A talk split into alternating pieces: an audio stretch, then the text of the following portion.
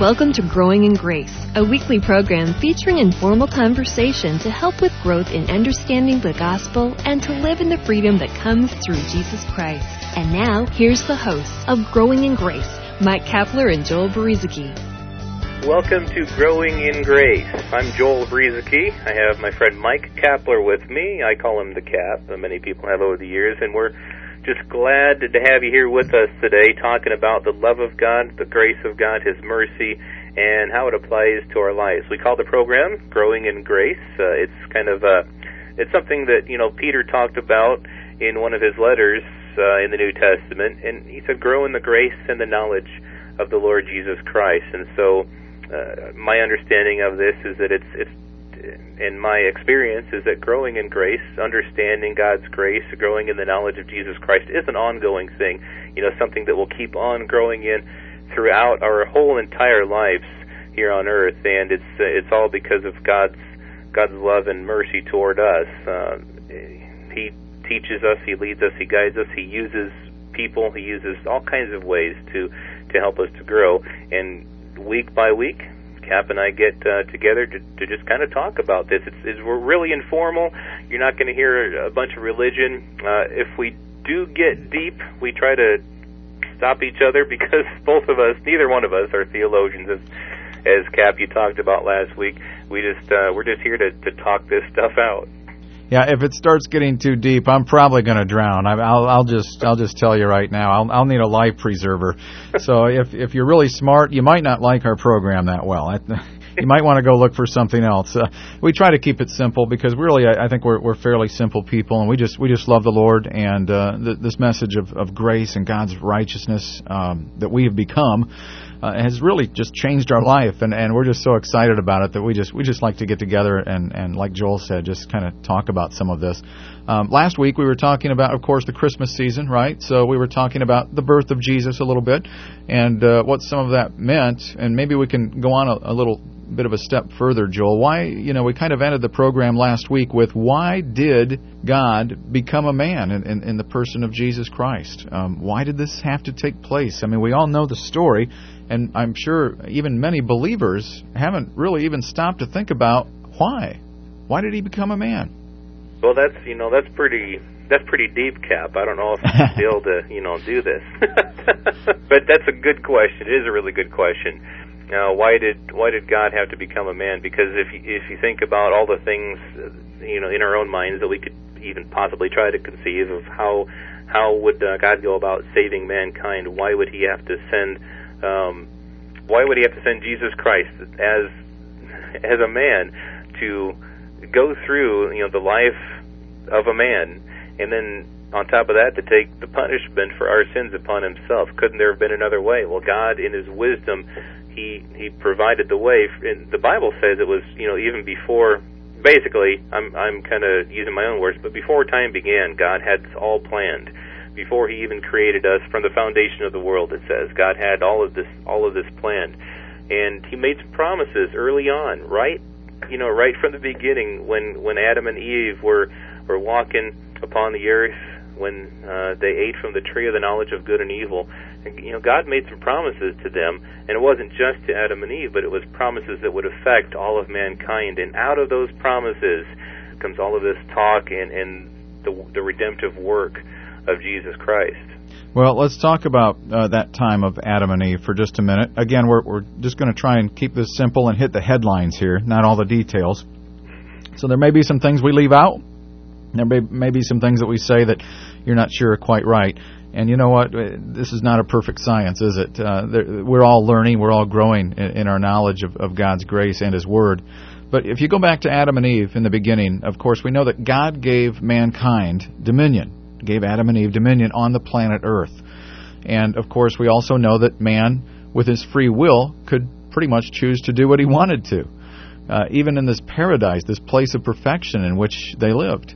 And of course, we know the story. They were deceived, they, they, they were tempted, and, and, and they, they sinned, they disobeyed, and they did it willingly. Uh, even if they were deceived, they, they chose to do it. And God in his divine Godhead nature that he has, he, he couldn't just step into the situation after man fell you know, like a lot of parents want to do. They always want to try and bail their kids out, and and and you know, there's a place for that probably. But God couldn't do that.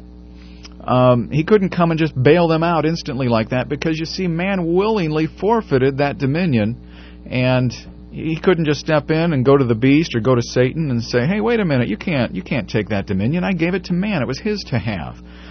And so there's the deal. Uh, man fell. He willingly did it. Now, because God gave man dominion, and you know, when God speaks something, the Bible says he cannot lie. He can't just take it back. I mean, once God, it's impossible for God to lie. The Bible says. That's why he couldn't just step in and change everything. It would it would have uh, it would have well it would have just killed God's integrity, which which just can't happen. And so when man fell, God did have a plan, as Joel was talking about. It had to be a man. I'm skipping ahead here. In fact, uh, the, God even turned to the devil, the serpent, and said, "You know, the the seed of this woman, prophesying about Jesus Christ, his heel is going to bruise your head someday." And and that was a, I think the first prophecy in the Bible about the coming of Jesus Christ as a man. It, it, it, you see, it had to be a man that was going to get dominion back uh, on the earth for mankind because that's who God gave dominion to. And man lost it, man had to get it back. And that's why God began setting up covenants with men all through the Old Testament. They all failed, of course. We failed them. And um, except the one covenant that he set up with a man by the name of Jesus. Uh, that one did not fail. Uh, Jesus lived a perfect perfect life. And and so uh, again, skipping through a lot of the details, Jesus as a man, also God in the flesh, but as a man, he won dominion back. It had to be a man. That's right. You know, it had to be a man, and and you're talking about all these, you know, the various covenants that God had set up um, with man. It was a covenant between God and man, and, and Hebrews talks about this. You know, the book of Hebrews, and it, you know, basically, the fault with the covenants uh, wasn't with God because God kept His part of the covenant. He He never He never failed. It was man who always failed, and so those covenants and any covenant that God ever made with man, the reason it was not perfect, the reason it didn't work, was because man failed. Uh, but God was still keeping this as a a man thing. Here, well, here you go, mankind. Yeah, and Joel, uh, God knew they would fail. That's right. Yeah, yeah. It's like He's saying, "Here you go, mankind. Do you want to?"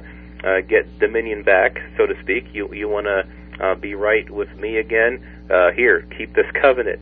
And as you said, Cap, he knew that none of these would ever work, and so from the foundation of the world, he provided a way that the perfect man, only one person, as you say, Cap, Jesus Christ, would be the one who would bring restoration, um, dominion back to man. He would bring everything back to the way it should be, all because of the perfect man, Jesus Christ, who lived the the only sinless life and the only one who ever kept a covenant, because this covenant was between God and Jesus Christ. We're, we're kind of the beneficiaries of a covenant that God made with a man, Jesus Christ.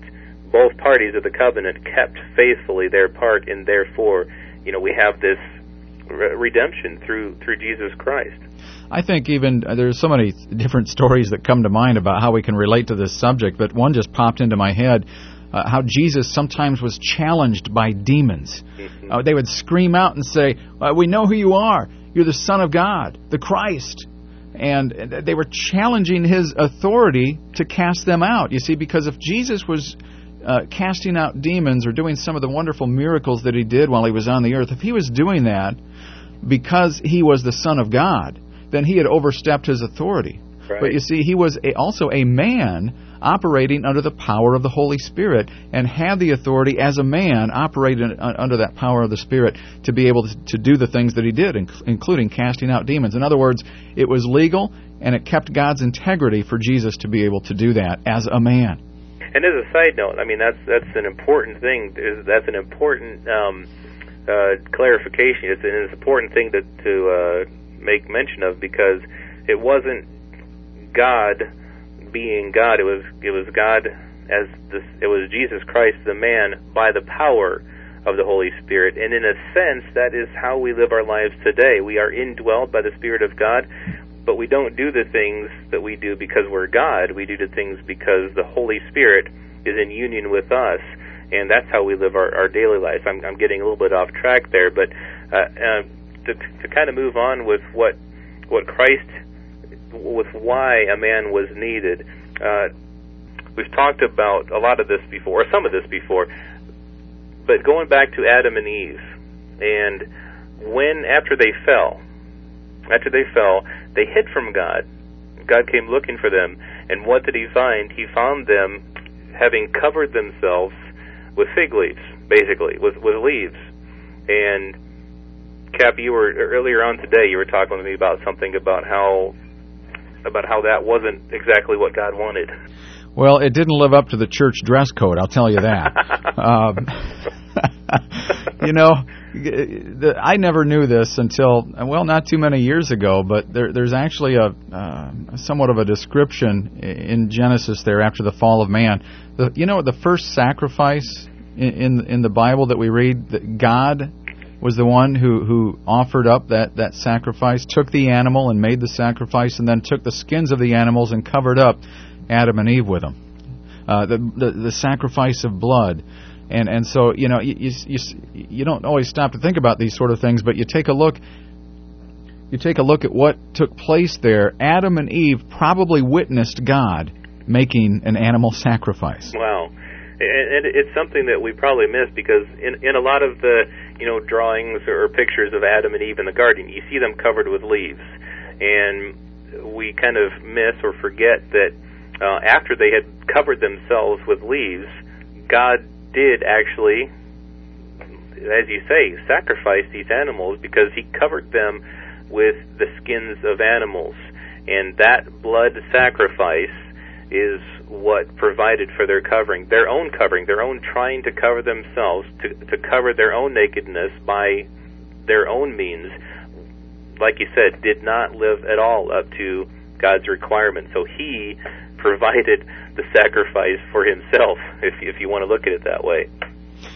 Well, it's incredible. I mean, when I when I read that, or when I had somebody uh, teach on it one time, and I began to read through it, and I, I saw that, and I thought this is fantastic. But that makes sense because you know uh, God probably instructed the Lord instructed uh, the first people, starting with Adam and Eve, what was going to be required. Uh, blood was going to have to be there to to cover this.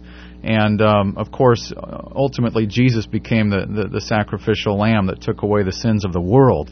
But um, you know, it started with Adam and Eve, and no doubt there was uh, it was handed down from person to person, and then generation to generation. Um, that the sacrifice of, of, of animals, the, the the need for blood sacrifice to cover sins. Well, Joel, we have about 30 seconds left. Well, we uh, do thank you for listening. I'm sure uh, that this is, you know, some food. For, I mean, it's been food for thought for me, and hopefully uh, food for thought for anybody listening today, and I'm sure we'll we'll kind of pick up on some of this uh, again next week. We do thank you for listening, and we'll be back with you again next week. I'm Joel Brueseke, along with Mike Kapler. If you want to get a hold of us for any reason, graceroots.org. Uh, there's a form you can fill out. Just you know, if you want to say hi, or just say you're out there listening, or have any questions or comments or anything like that. And uh, Growing in Grace, the name of our show. We'll be back with you again next week for more talk about growing in grace. You've been listening to Growing in Grace with Mike Kapler and Joel Brueseke, a weekly program featuring informal conversation to help with growth in understanding the gospel and to live in the freedom that comes through Jesus Christ.